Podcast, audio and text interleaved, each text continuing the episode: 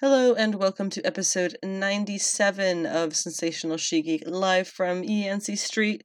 My name is Anna, I am the host. And yes, this is late because your bitch is tired and life happens. So I am here again today with my husband Adam. Hello Adam. Hi. Thank you. Um we'll put our I'll put our uh, Instagram stuff in the description below if you want to check us out. He does a lot of toy photography, action figure photography, and stuff like that. And I do whatever I want. Um, so this week we are going to kind of do a regular thing. It's going to be tarot card of the week is number 10, the Wheel of Fortune. Our manga of the week is The Angel Next Door Spoils Me Rotten. Uh, we have a couple of bits of manga news, some things that are ending, and some just fun announcements. Uh, recent comic books. I'm still I'm behind on again. My bad.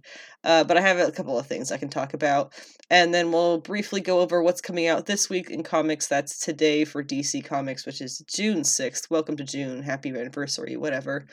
Um, and also the 7th, because the DC has just got to be special and be coming out on Tuesdays. We have some brief comic book news, possibly uh, a couple of fun things, a couple of weird things, maybe. And then uh, some TV and movies. We'll talk uh, a couple of fun things we've been watching recently, brief news and announcements and stuff, but primarily, of course, it's going to be the Across the Spider Verse review uh, and discussion we watched that uh, Sunday night really late. It was really good. Um, obviously, really did fantastic following up for the second move as a second movie. Um, so we'll talk about all of that as we get there. In the meantime, um, I do have a YouTube page. I've been uploading a number of things recently for um action figure review videos um what was it i did the i did huntress and some uh, someone or other a couple of weeks ago, and then just recently I did. Um, it was Red Sonja from Loose Collector and the Anya Forger in the uniform, which is a new version that has seven faces, which was pretty crazy.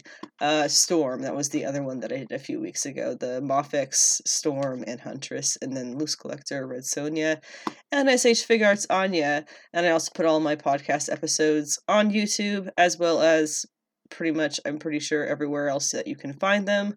Um, and there's a Discord that you can join as well um, to talk about really whatever whatever we want to talk about um, related to the podcast or not. So you can check all of those links and more in the description at the bottom.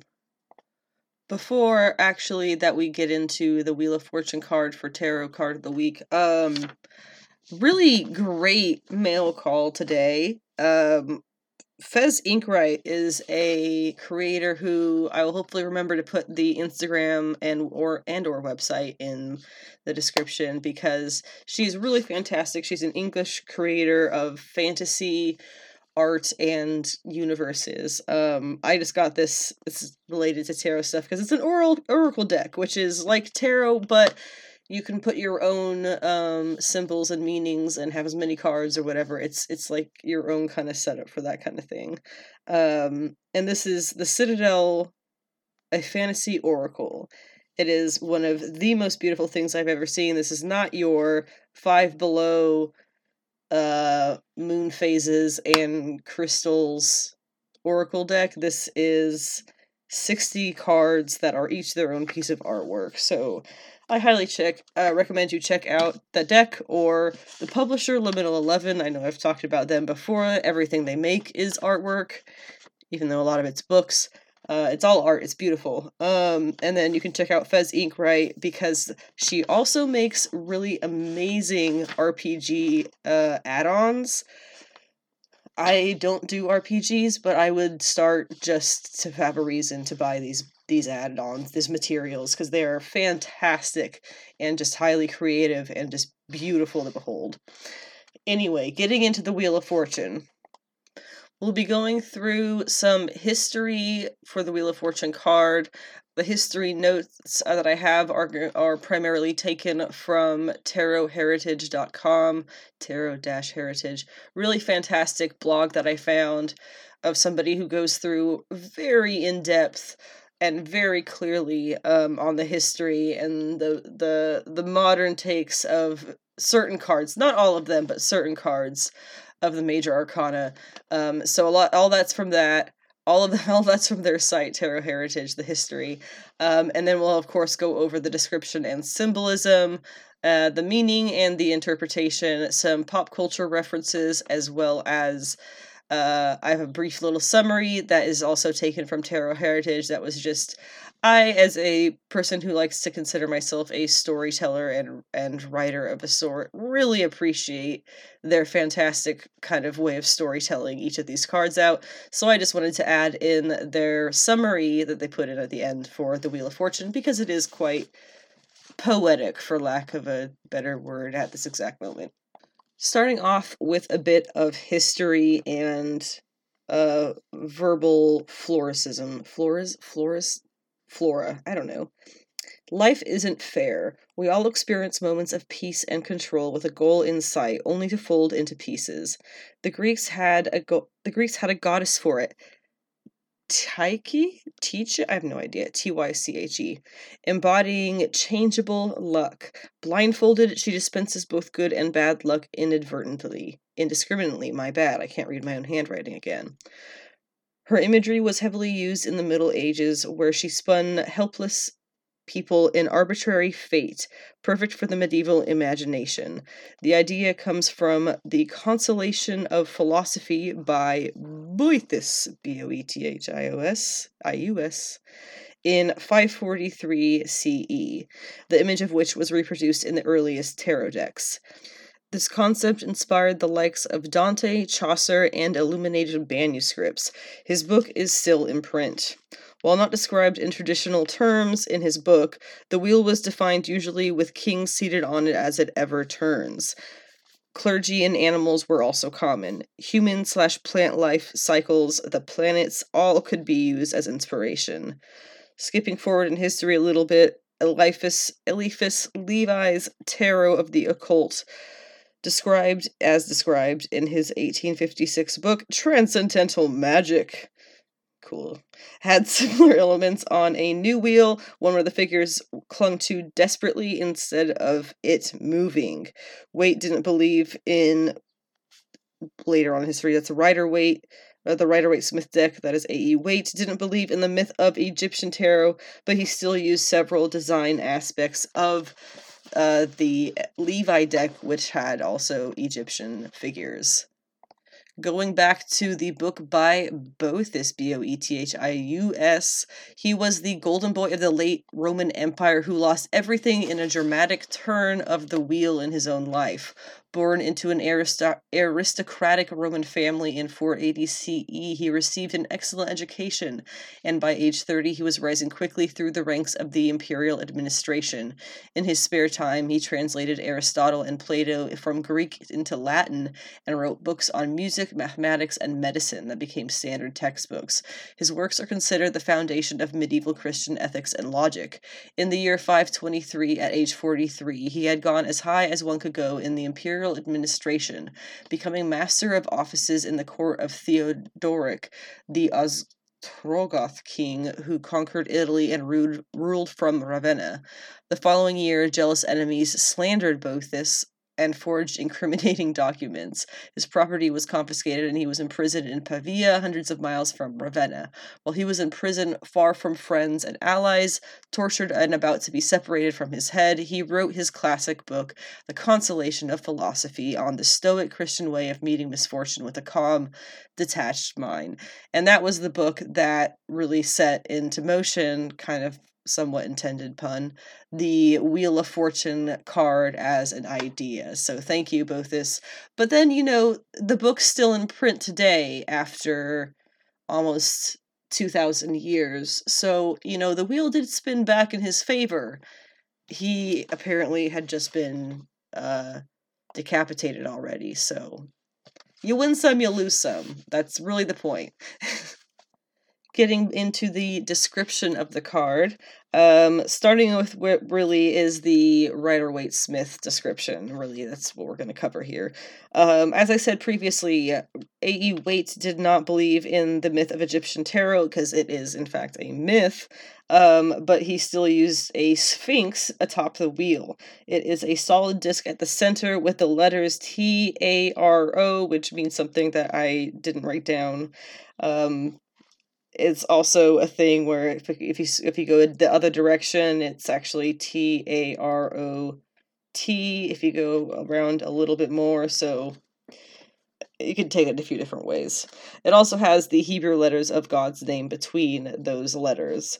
Descending figure on the wheel is, or rather was, Set, embodiment of evil, evil in Egyptian mythology. Anubis descends as the underworld god.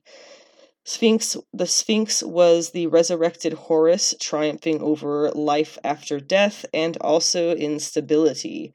Four creatures from Ezekiel's vision of angels mark the corners. There are four corners, which are, uh, they have the four zodiac symbols. Those are the same symbols for the creatures who Ezekiel has in his vision.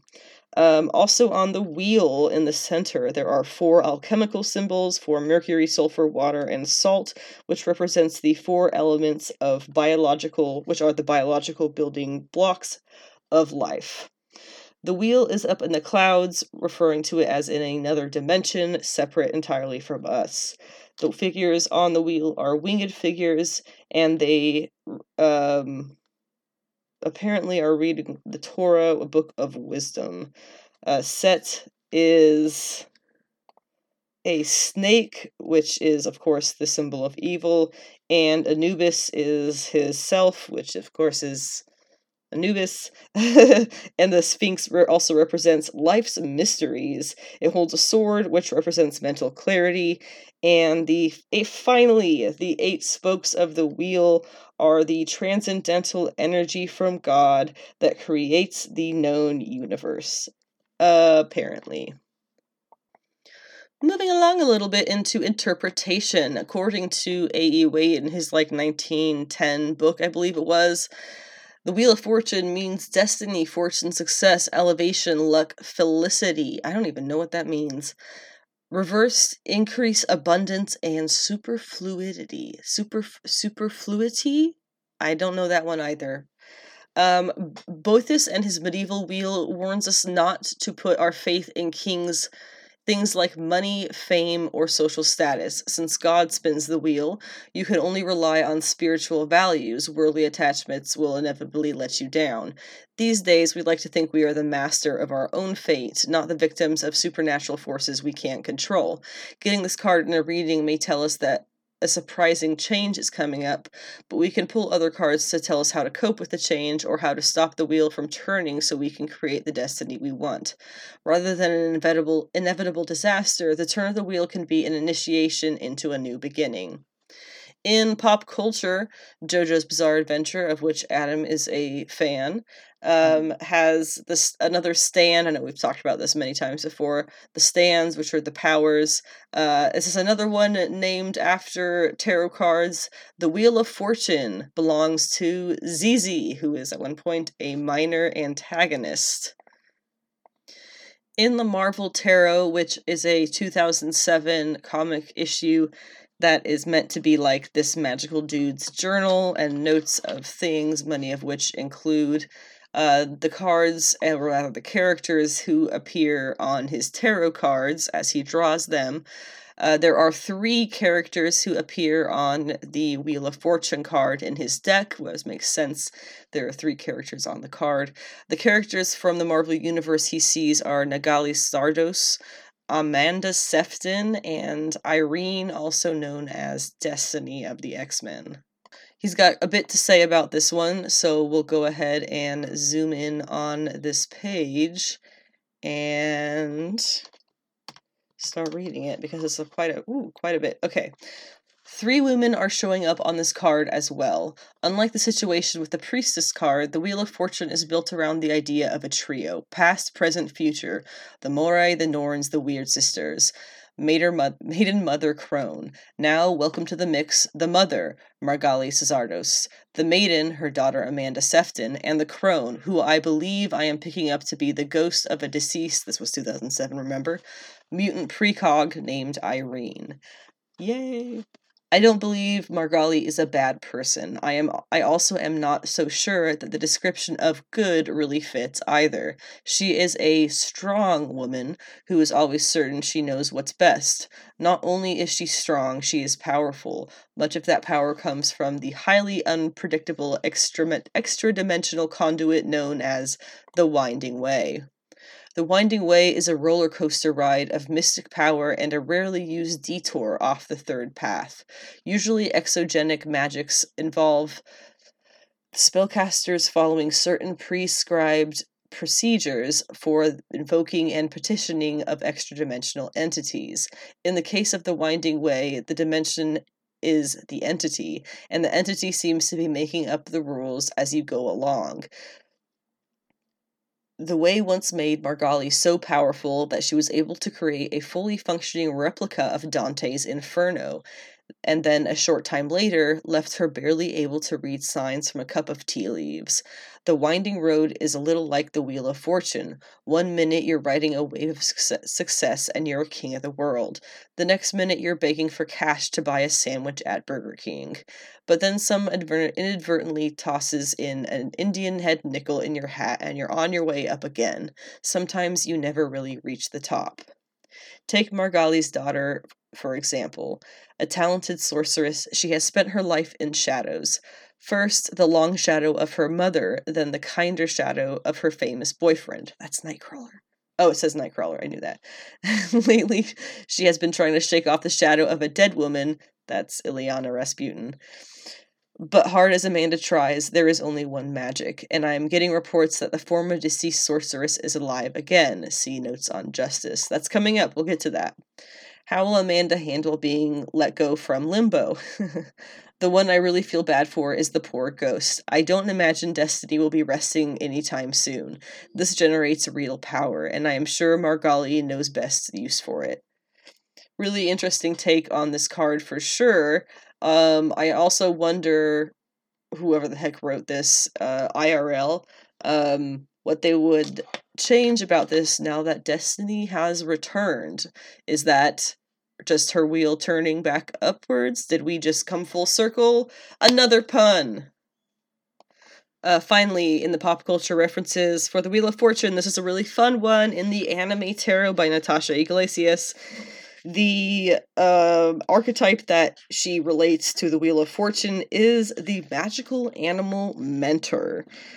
What she says here is the Wheel of Fortune's analog in anime is the magical animal mentor. Many heroes and heroines are unaware of their profound destinies until a magical animal mentor informs them about their fates. These enlightened creatures reveal just how much magic is at the work of in these characters' worlds. They advise and guide those around them toward their destinies. Their knowledge of the language of fate and the karma bound workings of the universe make them invaluable allies and teachers. The examples she gives are, of course, in Sailor Moon, Luna Artemis, and Diana.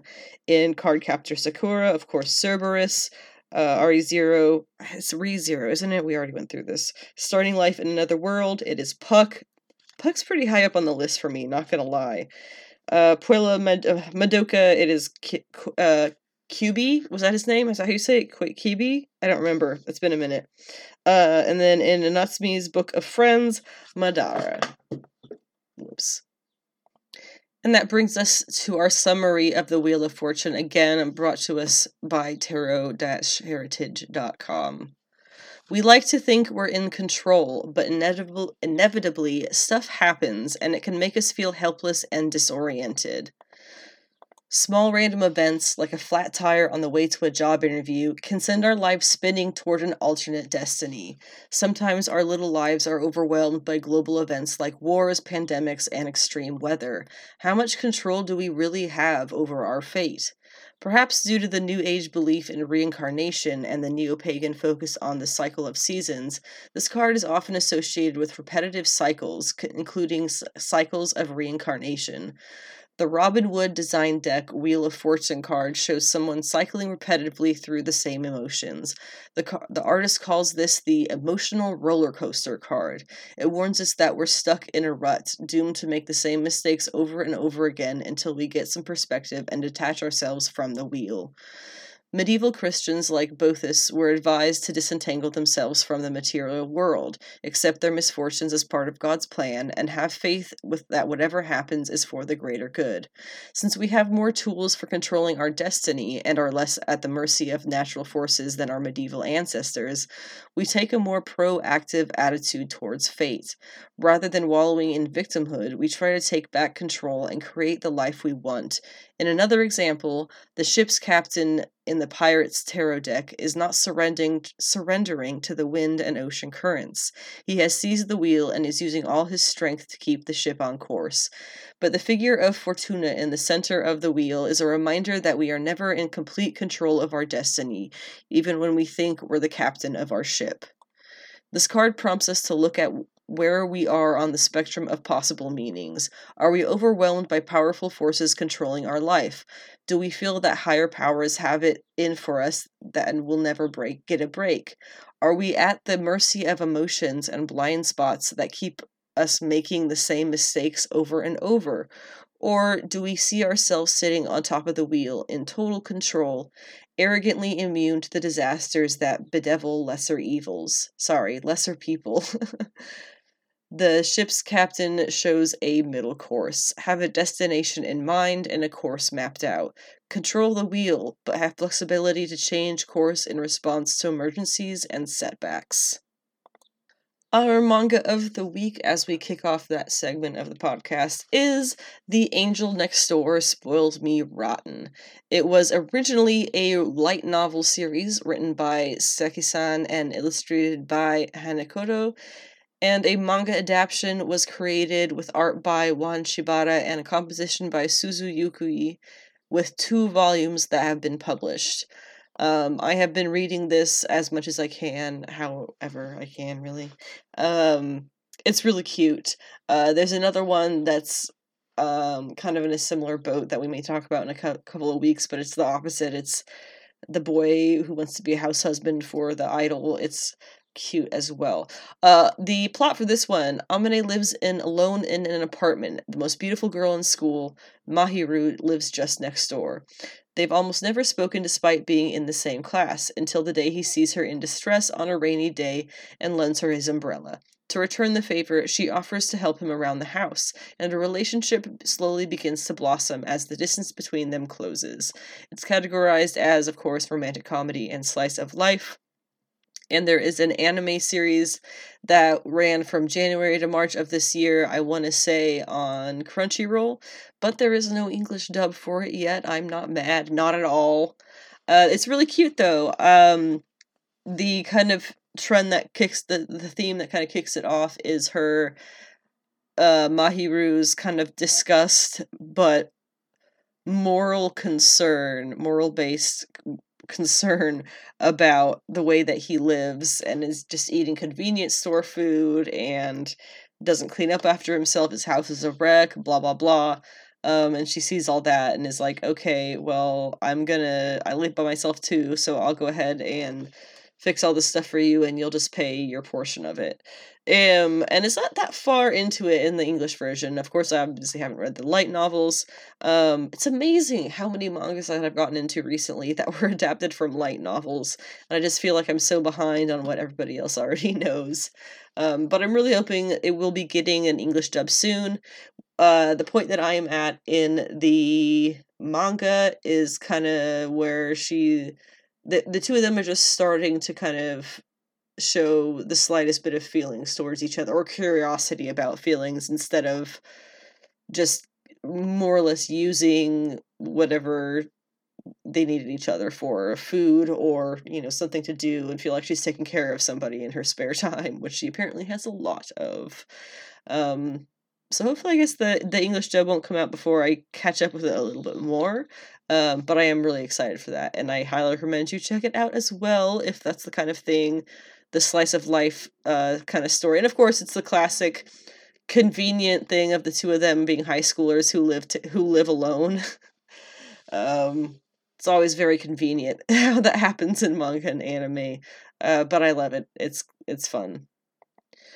A couple of points of manga news. Um, a couple of things that are ending, including Spicy Days by Sagu Aoyama and Kintsuba, and something that appears to be called Oikazi no Jin is ending and it's the next chapter. There's like the other one. Um, it apparently focuses on a young man who works for a delivery company and a straightforward and energetic young woman. Okay. Also, Magical Girl Incident is ending in the next chapter by Zero Akabane. Uh, in other news, Chainsaw Man might be ending its final arc um, or final conflict, as they tend to say, or at least the Denji part of that story. Did you want to elaborate on that at all, Adam? Um, yeah, it was like um, I'm trying to find the picture now. It was some promotional art thing that they put out. Um, and the main thing that I'm that I kind of I noticed about it is that Fujimoto is like very pointed in the the themes and like symmetry and stuff. I guess he references in his stuff in his work.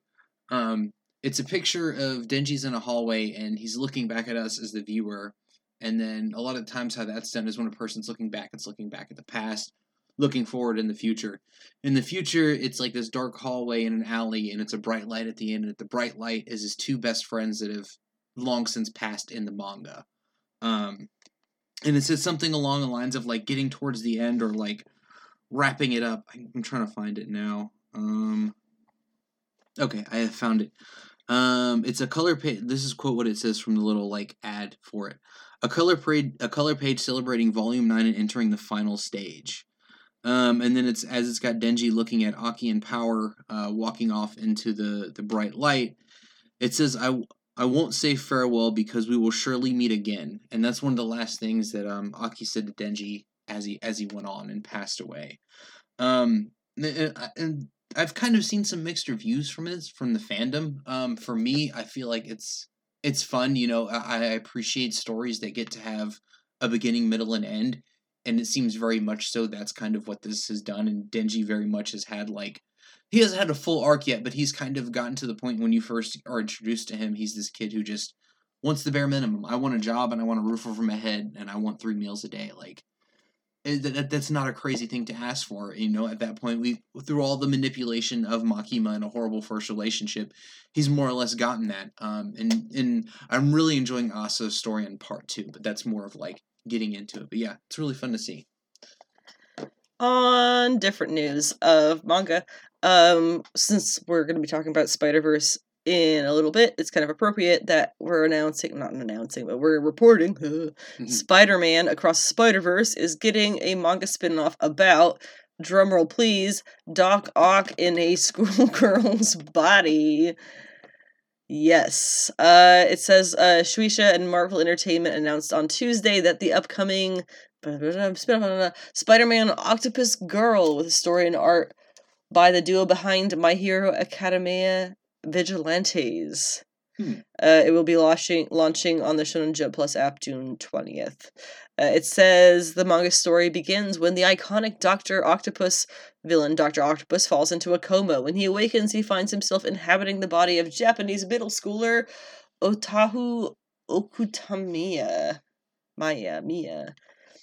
Any thoughts, Adam, as somebody who read the Superior Spider-Man run when it was happening. Um, Dan Slott deserves all the hate he gets. Um, and, and, also, I don't mean to get on a quick Dan Slott tangent, but I am. Um, he deserves it. Yeah, he does. I saw him the other day, like trying to play the high ground on on people, like you know, being mean to him on Twitter. people don't remember when Dan Slott was first on Twitter. He responded to everything, and he called people idiots. He called them shitheads. Like he he can't take the moral high ground on arguing with people on Twitter because he he said some foul stuff to people on when he because because he because I could tell they would get under his skin. I think he's learned time.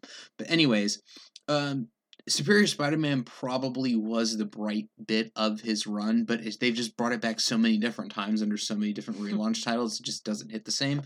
But I'm kind of apprehensive about this because it is basically an isekai, but with Doc Ock, I guess, because and then also I've seen a bunch of people say that like there's a whole isekai genre of fat middle aged men being reincarnated as or hmm as teenage girls. It's not unusual. Yeah, it's not unusual, which that that's kind of makes me okay with it. But I'm just glad it's not somebody like Dan Slott writing because the first thing that Doc Ock did, written under Dan Slott and Pete's body, was try to get try to hook up with MJ, and then when she turned him down because she was like, "This feels off. Pete doesn't act like this," he went in and just thought of memories with MJ, and you you know what he did with that. So He he got. He got himself happy that way. you got him, and so that's kind of why I'm I'm really hoping that this isn't that it's just like.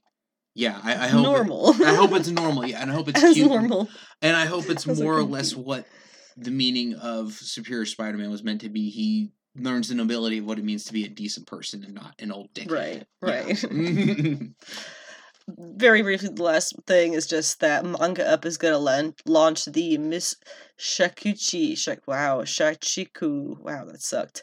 And the Little Baby Ghost manga in English. It sounded cute to me, that's why I wanted to mention it. It says when corporate slave Mm-hmm. Fushihara san, it's a couple of those I've been reading actually, works late into the night. A worried ghost named Yuri chan tries to send her home. She helps with her work and brings her snacks while pleading, Be gone now! Fushihara's heart just can't get enough of her cuteness. Be healed by the heartwarming daily lives of Fushihara san, who can see ghosts, and the caring Yuri san, Yuri chan. Super cute. It's by Imari Arida. I will definitely be checking that out when it has come out in English. The comics that I'm going to be talking about as we begin our comic book segment are Hellcat number three, The Ambassadors number five, and yeah, it's only three. Disney's Maleficent number one, which was really good. Okay, just let me get there.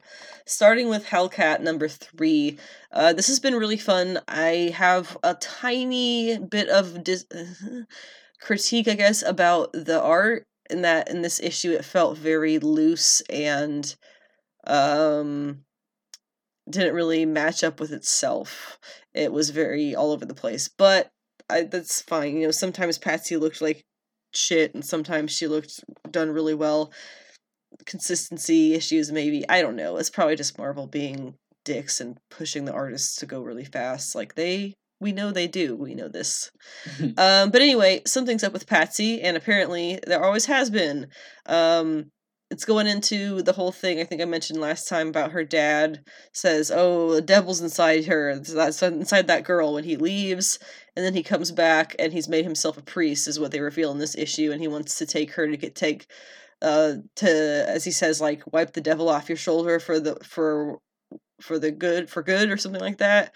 Um, and then the issue just ends with her like demonically laughing. So and also you see the reveal that uh, her former lover who is the deceased man they are now investigating and she is partially under investigation for maybe murdering uh, i don't think she did. Um anyway he had a camera that would take pictures of like what's actually what the true appearance of somebody i guess. And unbeknownst to Patsy, uh, he took a picture of her with that camera. I mean, she knew he did that, but she didn't know what ended up on the picture, which was her covered in like demonic symbols, like glowy tattoos. Looks sick, honestly. I recommend it. Um, but anyway, another thing that happens is that Patsy dies and comes back again, kind of by her own will. Um, it's it's gone over pretty quickly. Um, I kind of read it a few times because it went so fast. But yeah, she does die firmly, ends up in hell, talks to Daimon, who is, for whatever reason, still a bunny rabbit. Um, I think he got cursed into being in that for some reason, wasn't it? Um, anyway, talks to Daimon in hell, and he's like, Patsy, you don't get it. You don't have to stay here. You can just leave like you did earlier or you did before. And she's like, I don't know what you're talking about. And he's like something about, oh, we just just just will it and it'll happen. And she just wakes up in her body and there's people who were like clearly believe she was dead. Uh Hetty is there and goes, "What are you?" because obviously she was dead um when they arrived and now she is not. So that's something else interesting that happens. It's a little bit interesting.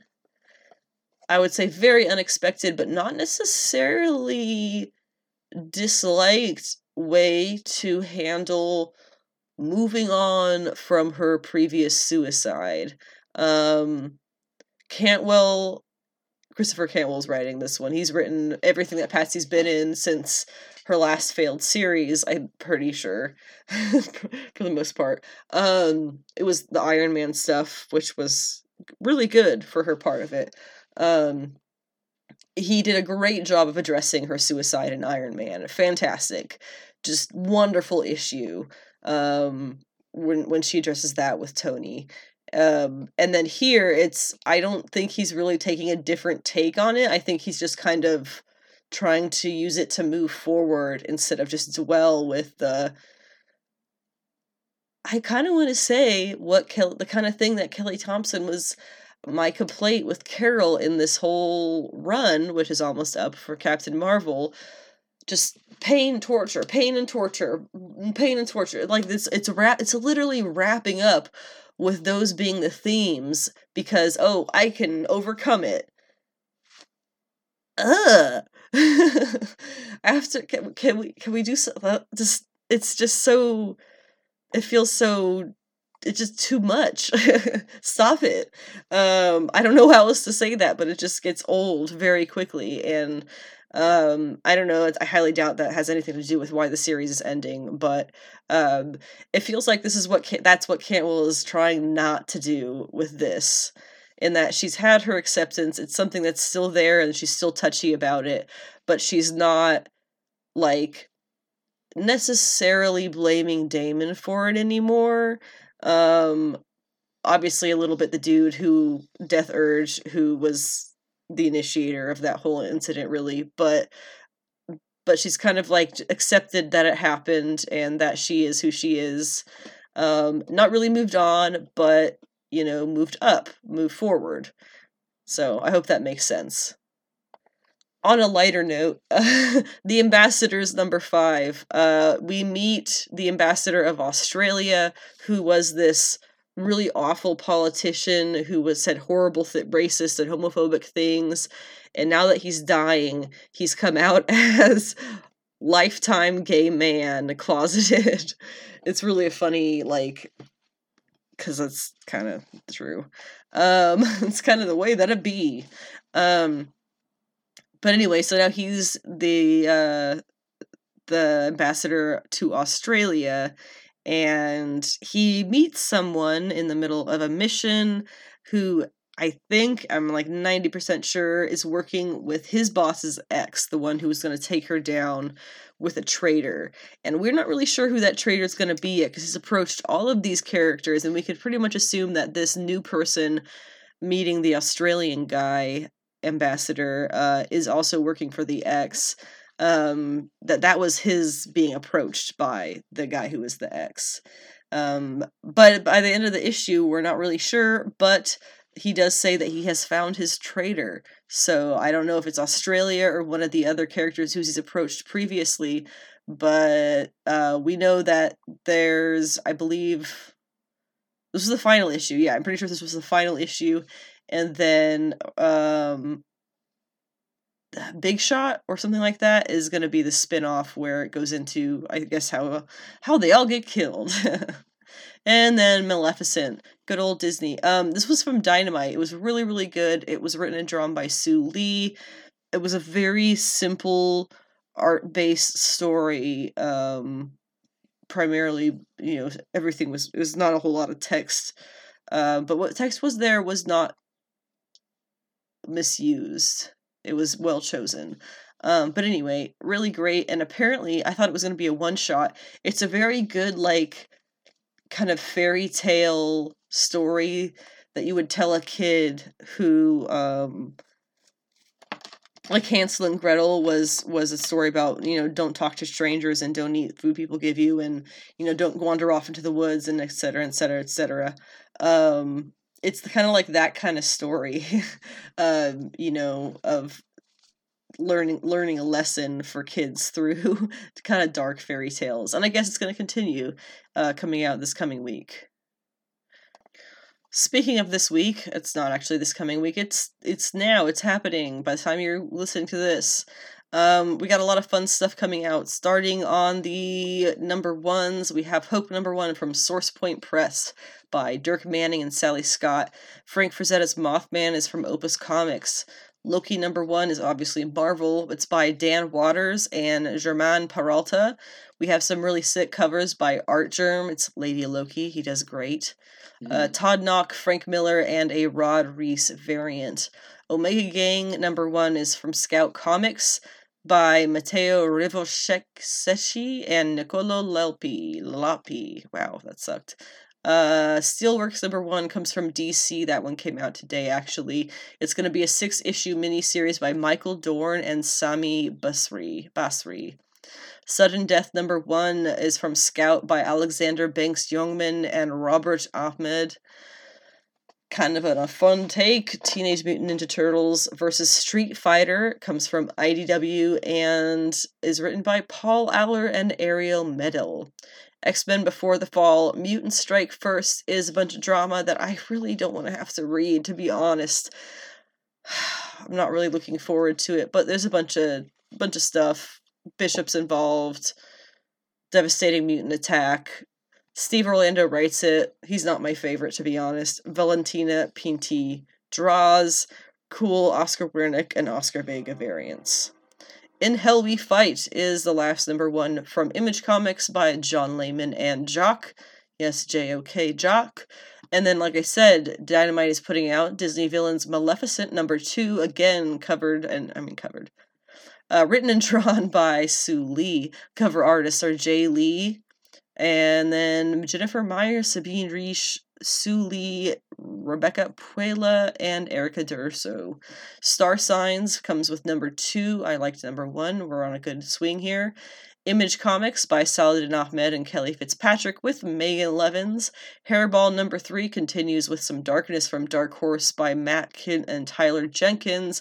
And my favorite on this list because I mean if you if you've read it, you know why. Purgatory Must Die, number five, from Dynamite by Ray Fox and Alvaro Sarraseca, the modern Purgatory uh, philosophers? I don't know. And it is the final issue.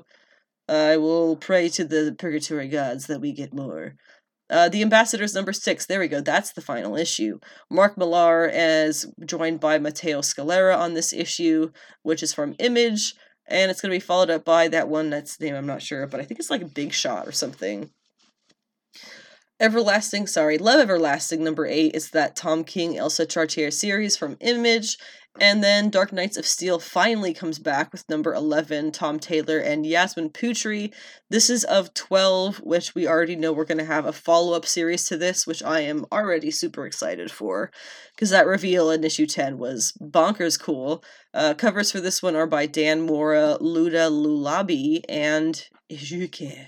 I apologize for that pronunciation. Immortal X Men number 12, I do not know if I have the patience to read, but it's by Kieron Gillen and Lucas Werneck, whose art is always great.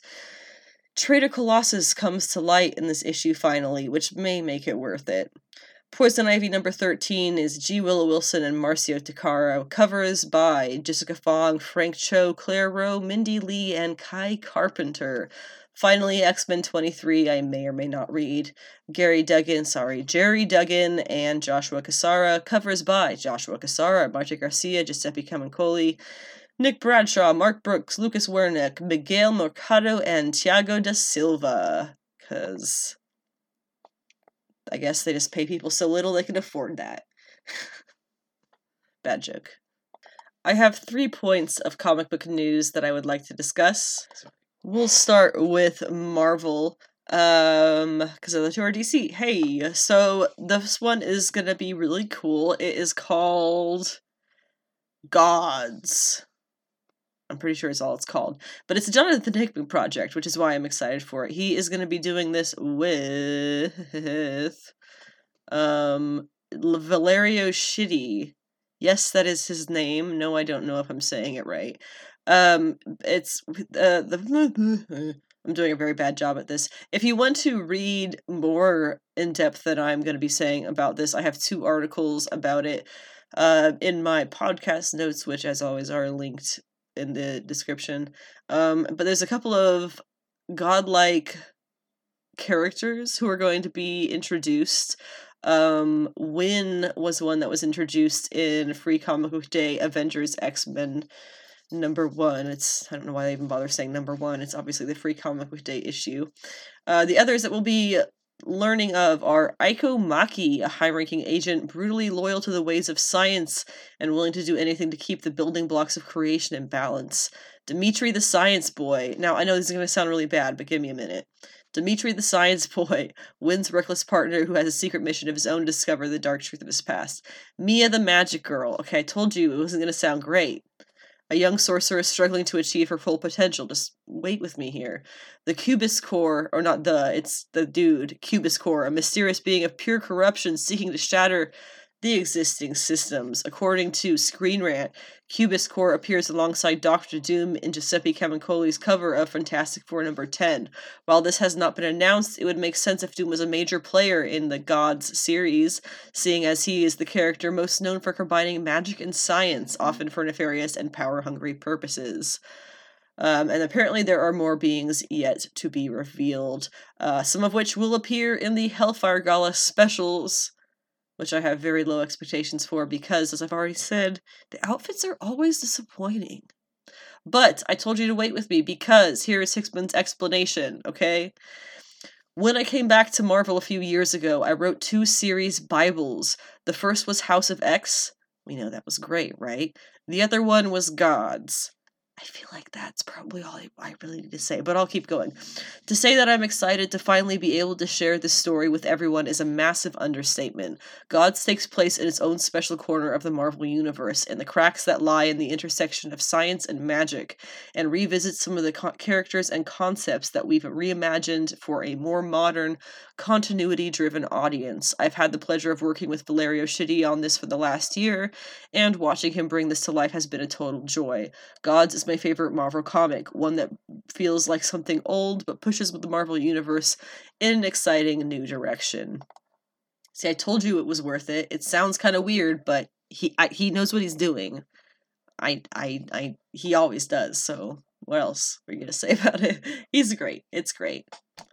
So, going on to the DC news, one of which is just kind of briefly going to be covered, and that is the announcement of Kelly Thompson and Leonardo Romero relaunching the Birds of Prey title for DC Comics. Their only character who we know is going to be in that, of course, is going to be Black Canary. I think they're going to be doing a slow reveal kind of thing leading up to the series' launch this fall. Um, but she's got a new outfit and everything. Again, if you want some more details on the series and on um, Black Canary's involvement in it and Kelly Thompson and Leonardo Romero's thoughts, I have an article in the description that you can check out as well. And that leaves us with a third of three comic book news points, and that is the uh, God, Batman Gotham War. Um, which I'm sure, you know, no hate to Chip Zdarsky who's writing it. I'm sure this was an editorial choice because all this drama between Batman and Catwoman the past couple of years, which uh, you know we I, I for, for a minute I thought was settled, and um, and then I don't know was it Future State? No, it was after Future State. I don't know some some stuff happened, and now she was like sleeping with this other dude which I blame Tini Howard on that one. She's living out her sexual dreams through her comic books, if I'm guessing correctly. Um, but um, they put in so much time to make Batman and Catwoman a canon couple throughout the history of their histories as characters in the comics and then now they're going to do this we know, I'm sure, that it will go back to the stat- regular status quo after this. But by God, this is just annoying. Thoughts, Adam? Um, yeah, it's it's really weird. Like you were saying, they they worked so hard to like, you know, establish these two as like you know what each other's basically other half you know mm-hmm. the yin mm-hmm. to the yang to these characters and like establish it through various different even like Elseworld stories too establishing mm-hmm. that these two are meant to be together and then just have like these weird things of them going back and forth it just feels off. And then it's the only thing I can think of is that like it's the weird stuff they do with Spider-Man too, because it's Mm. like, oh, make him more relatable. hmm But uh, who can relate to a billionaire? There's not that many people, and, and let's be real, I don't think many billionaires are buying comics like and reading them. So it- it's yeah, it's kind of that whole thing of like just let them be together because especially at this point, like if you're gonna keep it canon that he has what is it like three what is it three or four sons now? One of them's biological, the other three are adopted. It's like why can't he have a woman that he wants to settle down with? You know what I mean? I don't know. They already Yeah. said that he did, and now they're kind of backtracking yeah, all of it. it's it's the only thing I can think of is that they were so like they were so reactionary off the the knee jerk reaction of people's reactions to the wedding when even though they should have never marketed it as a wedding and so now Mhm. they're still what is it 2023 still trying to fix that of their own reactionariness and it's like gotten to Mhm. this weird thing Yeah. them. this weird status quo I'd say I just hope that it ends with the, uh, that. That's it. That's the end of us making this dramatic and stupid, and now it's gonna be fine. yeah like I, I would be totally fine if it ends with him just like her just like take pulling his cowl back and like this is stupid Bruce and they kiss I'm fine with that if that's what this is and they meant to live lead to- happily ever after. yeah after. literally if that's what this is meant to lead to i'm fine with it you know but but yeah i'm just kind of tired of the they're together they're not they're not together, Superman like- got married. Come on. yeah like it, it, I mean, like- settle down. You don't. He didn't even really have to. to get married became yeah. monogamous, and his partner became monogamous with him. I mean, I mean, hell, they let Clark and you know Lois evolve to such a point to where his son is literally in his twenties now, about to take Mhm. up the mantle. So it's like you can't sit here and Oh, say, ha- he's taken up the mantle. He's just number. Yeah. He's just a secondary. He's a, See- he's another Superman. so you can't sit here and be like, oh yeah, Batman can't have the same, or you Yeah. know, Yeah, it's just it's it's it's exhausting. Plus, this is another Batman centric mini event, I guess. And oh god, do we have to? We're gonna talk a little bit about stuff that I've been watching recently. Um, before we talk about brief announcement type news things, and then Spider Verse, because I said we would. Um, Demon Slayer Sundays are back. We've had two episodes in English. Yes, I know there's like eight out in the dub, the sub, but I I don't, so I I dub. Okay, don't hate on me for that. I am like, really enjoying it. I like the weird demon realm thing. I think it's cool. Uh, also, Mashle, Magic and Muscles. That was funnier than I expected, and I expected it to be pretty funny. Uh, 10 out of 10. We'll probably be reading the manga because that shit's funny. Uh, Oshi no Ko. I is not what I expected. I mean, it, I, episode two, sure. Episode one was not what I expected, or rather, didn't end. Don't get attached to the purple hair girl, because she's not actually the main character, just so you know. I didn't know that, and it was like a big shock, but it's good. I like it. Two episodes, I think, of that one in English as well, I think. Uh, Silo is still great. Platonic was fun. We haven't gotten too far into it. Uh, and we haven't actually started American Born Chinese because we have so many other things to catch up on. We finally started Visions, Star Wars Visions, but anyway. And I did watch 3000 Years of Longing, which was not at all what I. I didn't really know what to expect, but it was somewhere between a Wes Anderson movie and like a low budget film. I don't know, but it was good. I liked it. Um don't go into it if you're expecting any kind of like action or like stuff to happen. it's just people telling stories, not really. It's a bad description. Good, it's great. It's good. I liked it. Some brief announcements involving anime and the like. Um, Lisa enters the Spider Verse. You may know Lisa from Japanese pop music and also several anime themes and end credit songs, including, of course, Demon Slayer. Um, she is going to be doing the song, or rather, has done the song uh, "Realize" for the Japanese dub of Into the uh, Across the Spider Verse. And to mark the occasion, she is receiving unique jacket art on the cover depicting her in the Spider Verse. She says the new Spider Man film will show plenty of Gwen and a strong and cute Spider Woman who I adore. It is a great honor to be entrusted with the theme song for the Japanese dub. With great power comes great responsibility. The heroes shoulder that burden as they overcome time, space, and even at times their worst their own fears. I hope you can enjoy Realize alongside those guys and girls as they bust across the scene. Yay! And we'll talk about Across the Spider Verse in just a second. First is anime news. Um, Bart unveiled Bay Area Rapid Transit anime mascots for FanimeCon weekend, which I think was this past weekend or something. Um, but it says it describes the new mascots in its latest. It says concerted efforts to meet young Gen Z writers, a growing and reliable writership demographic since the pandemic, where they are in fostering the next generation of transit writers, advocates, and enthusiasts. BART Communications put out an all call for California based artists to submit a series of original anime mascots last summer. The open call received nearly 500 submissions. The project credits illustrators Yokura, Niaro, Tofu Buns, Rollybun, and Melody for the designs. And the characters' names are Bailey, Nimbus, Jasmine, Mira, and Barty. Farming Life in Another World is having an English dub released in two days, June 8th on HIDIVE. I will be there to watch it. Sugar Apple Fairy Tale was a fun uh, episode, show, season, whatever, but it is going to have its second part uh, de- debuting on July 7th as well as My Happy Marriage, which is going to be de- debuting July 5th on Netflix. All right, so let's talk Across the Spider Verse. Uh, really loved it. Obviously, um, I know that you're gonna have a lot of great stuff to talk about. Uh, you made notes. I did not. I usually do. I did not. This is um, full on spoilers too. Just a heads up. A lot of the yeah, full on spoilers. If you want to know spoiler review, here it is. It was really good. It's going into a part two. You should know that going into the movie because a lot of people apparently didn't and were kind of bummed. There you go. I, I wasn't bummed, but I was like, oh man, we is... forgot. Yeah, I was like, oh yeah, nice. We're just getting. Oh shit, to be con- okay. Yeah, it's like when I went to see whatever whichever the hobbit movie it was that i didn't realize there was going to be multiple. Uh. and i was like how is they only just seeing the mountain? It's like been two hours. Like come on guys. We have a battle to have here.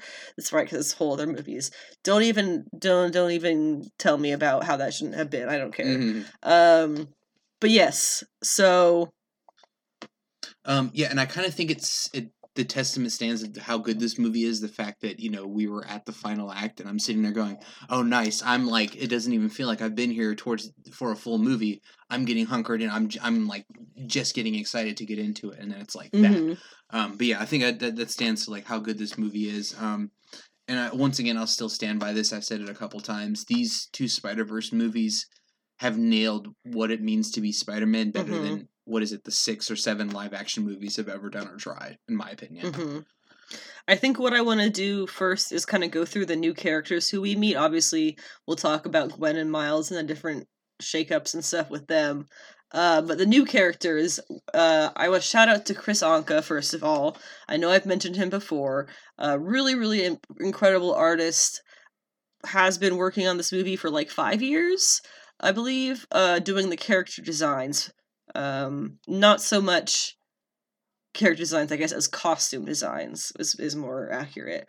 Um, definitely check out Kris Anka's Instagram um, if you if you can find that because it's it's he's really incredible and you get some minor insights to now the behind the scenes of creation of some of the designs so that's pretty cool. So anyway um starting off with possibly okay there's two that i think is everybody's favorites. It's obviously spot and hobie um, well, I guess the three that I really want to go over is Spot, Hobie, and Miguel. Okay, there we have it.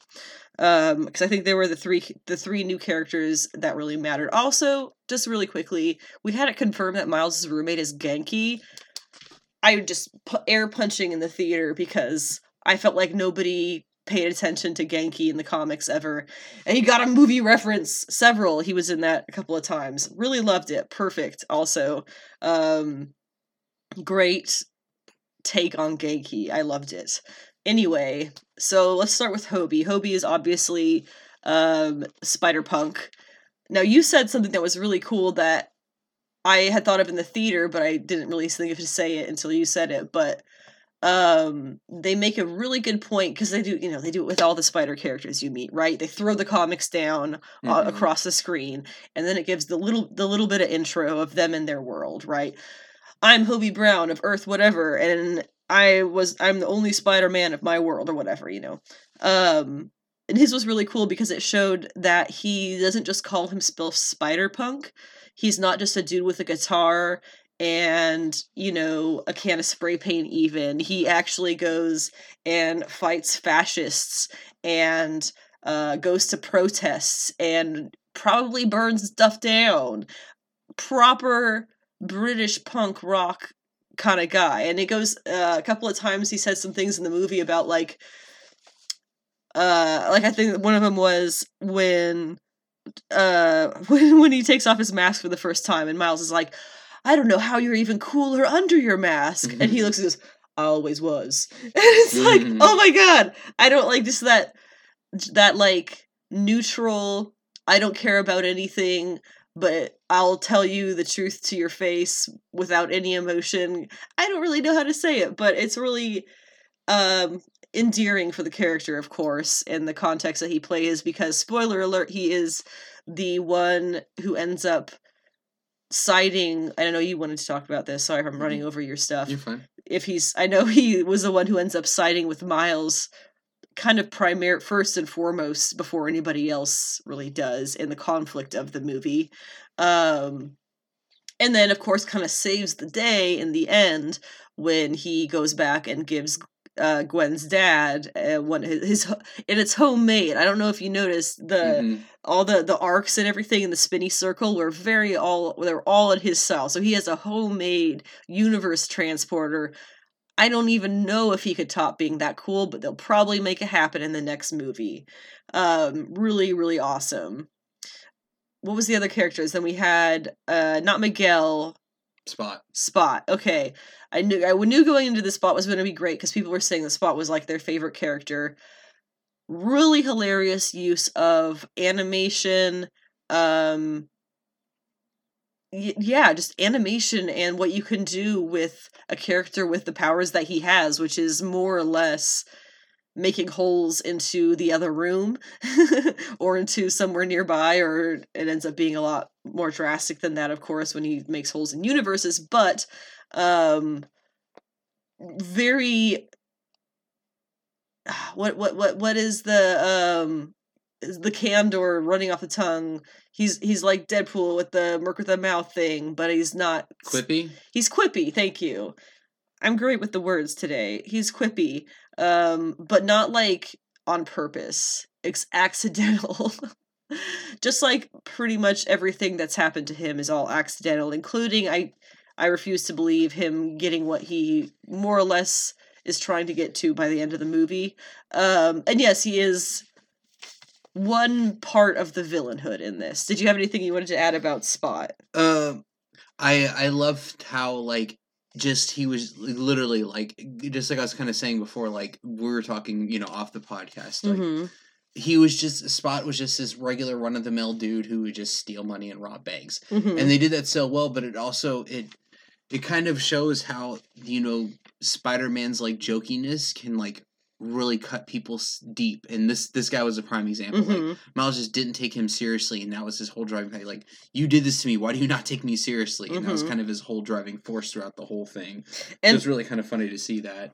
and by the time that he makes himself into what he wants to be in the end of the movie um really great horror character design Yes. he's he looks very much like a little bit of a joke with like the mildest of horrorness because he doesn't have a face and Mhm. everything but then by the time of the end and he's all like scratchy and in the sketchy animation. Yeah, it's again them taking such great advantage of their ability to try new things out in animation or or just do new things not necessarily be the first but just do these new things for them in the movie that just don't get done. And you see a lot of that also in the art style in gwen's world. It looks very much watercolored which thank you rico renzi for being the colorist on that series to really ingrain in everybody's minds the color scheme and the difference between 616 of the comics and Gwen's what is it 63 or whatever 62 um the the kind of like the neon brightness and stuff which it's it's just great. And that's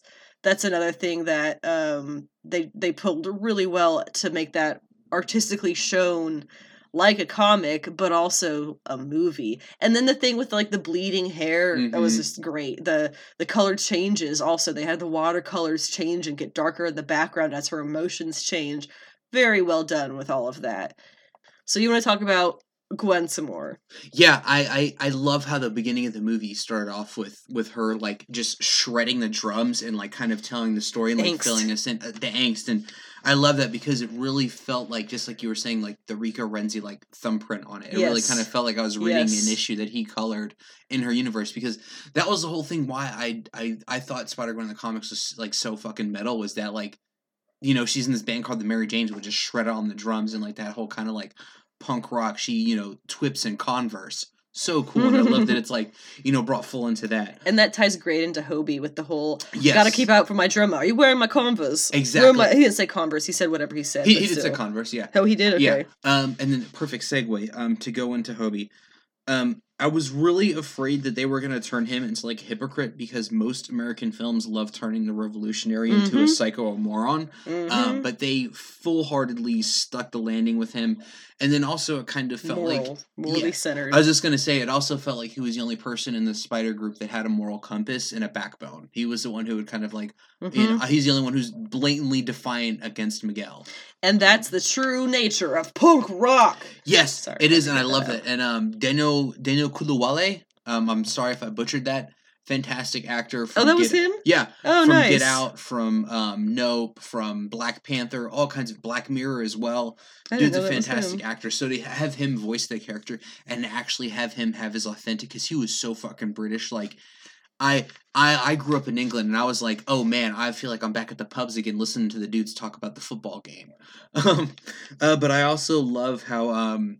When when Miles first meets Hobie and after hearing Mm-hmm. Gwen pump him up is like, oh, this guy is so cool. We're a great team together. I crash in his universe and I'm wearing his chucks.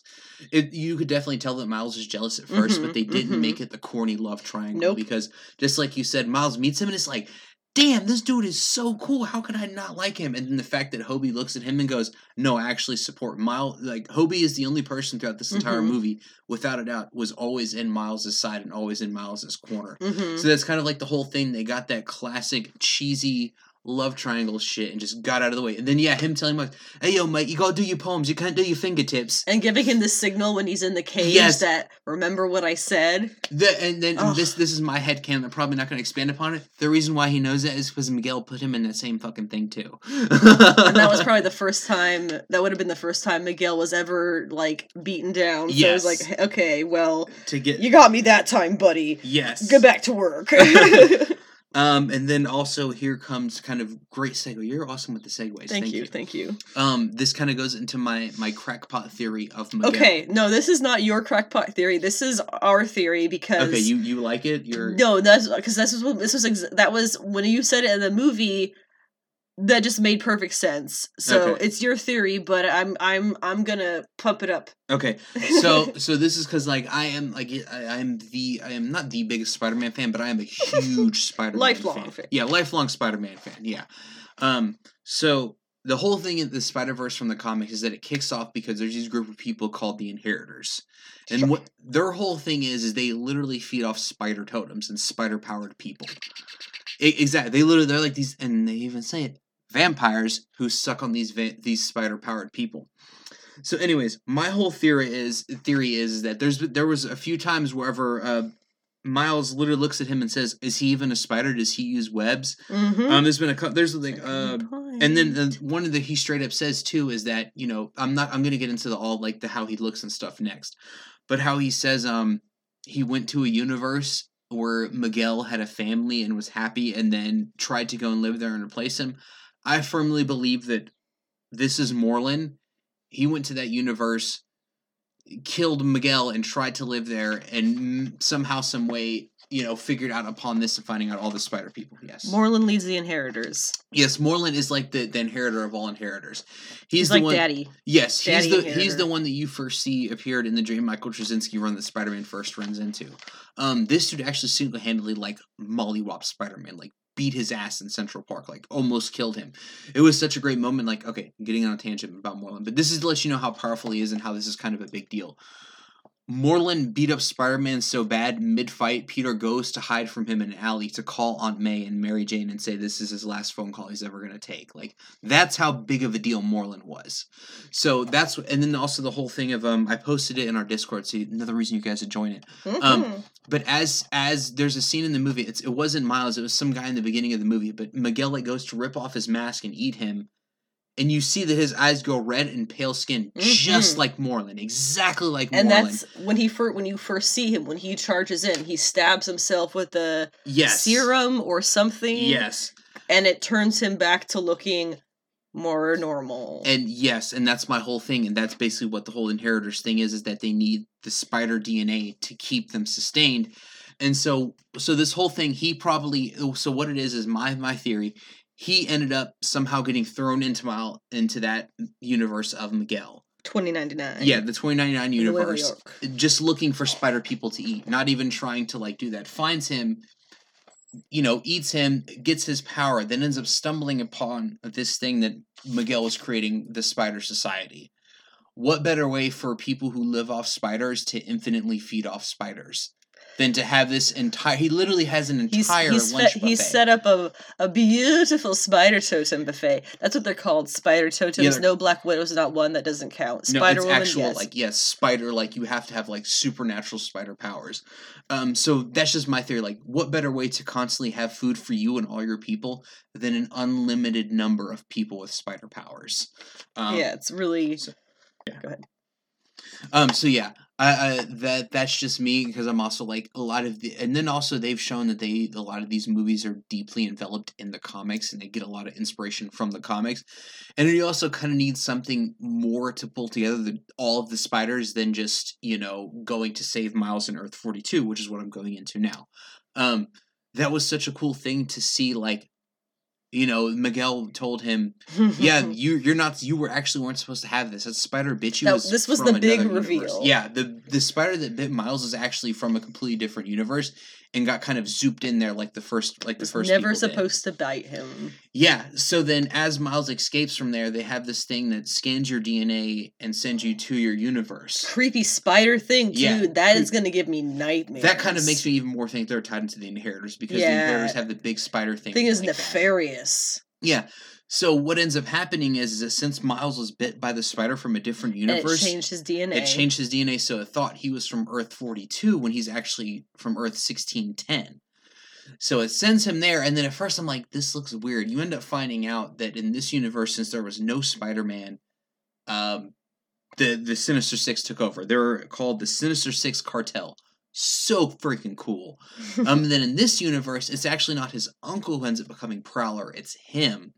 Um, Which is an awesome reveal. awesome reveal that that's that's something that's not even from the comics that's why i love like when they get adaptations and they do their own stuff with it But you can you can you can taste it as soon as he says to his uncle, like, "I it's okay. I know you don't want to be the Prowler," and he says, "I'm not the Prowler." Yep, As soon as he says that, the connections are made in your brain, and it's you got the slow reveal of him walking into the room, just just huge black it. air force one energy like just like and then he even has on the braids too like Mhm. pure like ai like back in the day braids yeah. fantastic um so my whole thing is, is that it's that it that it ends with you know mj kind of doing a call to arms of the people Yes. coming to her so i think that the first act of the Not next not MJ. Um, oh god gwen i am so Gwen. sorry gwen MJ MJ is like not in the know about this because Yeah.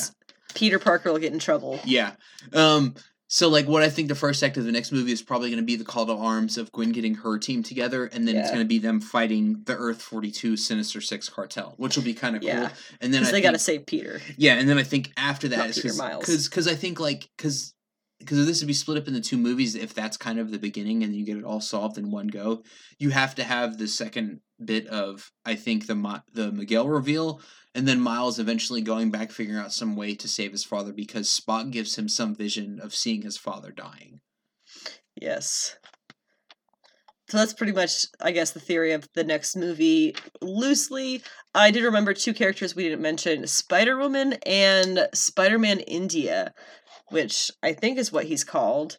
Um, so just briefly, Spider Woman, because she was obviously Issa Rae, did a fantastic job, Mhm. uh, but she was very much like a one to one from the comic Spider Woman. Yes. It besides uh, she's obviously married. She refers to her husband, and Jessica Drew in the comics has never been married. But but everything else, like appearances aside, like sh- uh, I, it's just skin color and hair is really all the difference is because she's still pregnant. She's still badass Jessica And Drew the and attitude. and the attitude, attitude, yeah, yeah. they did a really great job of putting her in animation, and Issa Rae did a fantastic job of voicing her. Um, and then Spider Man India, he is voiced by I'm so sorry in advance, Karan Soni. Um, you've seen him in stuff. Dopinder from Deadpool. Dopinder from Deadpool, obviously, is the one that Adam knows. Miracle Workers was another one that he was in, which was really great. Apparently, Creep 2, um, and a bunch of other stuff that I haven't seen, I guess. But oh my god, he's funny! I think he was the cab driver in something once. Oh god, was that It was Deadpool. was that racist? No, because it was a cab driver. Ra- uh, Deadpool. um, but my goodness, he is hilarious. The thing that I really loved about them making him in particular, um, Spider-Man India, because I can't pronounce the name. I'm not even going to try to make myself a fool like that. Um, he is a notoriously, I want to say, twiggy guy you Mhm. know and so when you think oh they're gonna put an indian guy it's gonna it's gonna be one of the dudes who's like kind of buff and you know broader shoulders and stocky maybe. No they they put in this twiggy little dude. Somehow that fits perfectly and his voice i don't know if it's just because i am aware of him as an actor or what but it captured that perfectly and just drove the not absurdity but the The carefree fun of Spider. Yes, thank you. Yeah. The, the carefree fun is very good description of that. Yeah, it was really great. I don't know what the terminology is. I'm sorry for the bangles that he was throwing around like webs, but that was a really, really cool, cool, yeah. adaptation. I'm pretty sure his costume was entirely new. Um, I don't think any of that. It looks at all like just like No. Spider Punk. They ramped that shit up They did it uh, with yeah. the costume designs. And even when you talk about Miguel, uh, Kris Anka changed his design to have that skull at the front, which I think is so cool. Um, and yeah, I'm gonna gonna kind of circle back around to Gwen because I saw a lot of um talk online about you know her the scene the, the fantastic scene of her and her dad and you're talking about the watercolors Mm-hmm. um about th- them necessarily taking her as like trans or queer um i totally get it uh but gwen's story is such an obvious allegory for being queer uh, the whole struggle of hiding your true self from your parents who don't accept it uh, is a perfect parallel with superhero se- secret identities and a great comparison to make. Uh, that being said, I don't think Gwen is queer per se. Uh, it's an allegory, it's not literal. Uh, to the point to draw comparisons between the two things to help people understand uh, but people can headcanon whatever they want. You could honestly make this argument for any superhero character hiding their secret identity, to be honest. Um, and then to, to kind of wrap it up, what Spider Man movie doesn't involve a struggle of hiding one's true self from friends and loved ones? Um, it's a broad, relatable feeling to most kids growing up. Part of the reason this character has endured so well, in my opinion. Um, and then to the to the main joy of everybody's every Spider-Man fan to see in this movie, Even people who didn't know that she was a thing loved this. You could hear it in the theaters. Yes. We were in a mostly empty theater, you could still tell. Mayday Parker. Um, I am so glad that this has kind of been brought to the attention of the generic movie audience because I even kind of like briefly saw on Twitter people were like, "Why has Spider Man never had a kid?" Oh boy. Um, so it's it's really cool. They they nailed it with like how like and then he he what he say he said something about like oh yeah there's no like you know per- parent book to raise kids like us or kids Mhm. like her Yeah, there's no Um, parenting book for kids. that like was a great thing to say to Miles, and then as he says that, Mayday twips around and flies around the room. Uh, I love the bit of um when he's talking and he's holding her and uh Miguel. He hands her to Miguel, like, hold the baby. And he like he only takes her because she's gonna fall and he just Yes. like puts out his arms and just grabs her and just Yeah. holds her out like that and is like or just holds her he holds her comfortably. It was Miles was Mhm. the one who couldn't hold her like a like a human being. Um and he hold he kind of just like holds her there and then and then Peter stops like, Oh, it what did he say? Mayday took a dump or something Yep, like that. yeah. and and Hobie goes, uh taking a shit on the on the hierarchy. I love it. Yeah, I love like- that kind of stuff. And then just like any scene that Mayday was in, it just kind of like lit up the whole thing. Mhm. And then I love how like he goes back home and then she's like sitting there kind of like, you know, Mayday's all tired and he's kind of out of breath. Mary Jane goes, Did you take our daughter on a chase today? But she says again. Again, yes. yes. Again, he goes clearly happened before. He goes, No, of course not. And it's the whole fun thing that really makes me think of the Renew Your Vows run of like MJ wanted so bad for Mayday not to end up being a superhero, but if your kid has superpowers like that, Yep. and your husband is a guy whose literal motto is with great power there must come great responsibility you can't help it and then you know and it's just go so good to see he made her a little web shooter and then she even has her adorable ass little knit mask I love that yeah one. when, when they're going into the scene he's like all right are you ready she kind of goes eh makes the baby noise and she pulls down the knit mask It's I funny. love it, man. It's funny the thing that Hollywood does to try and make people want a baby by making the baby a a year old, Yeah. but it completely understands everything, can't talk, completely understands and can respond with not words. but can pick up on you know human social cues and empathy and stuff like that Babies aren't like that, but it's cute. but it makes I'll sense accept it. but it makes sense that Mayday Parker would be like that let's yes, and he does call her Mayday. So Yes. no, editor of Dumacy, um, you did not create. You did not help create that character. Thank you very much. What was So- his name? Niccolo Nick Lowe. Yeah, Nick he- that was for you. the genius got Annie and Mayday mixed up. Two completely different characters. Yeah. Mhm. Anything else?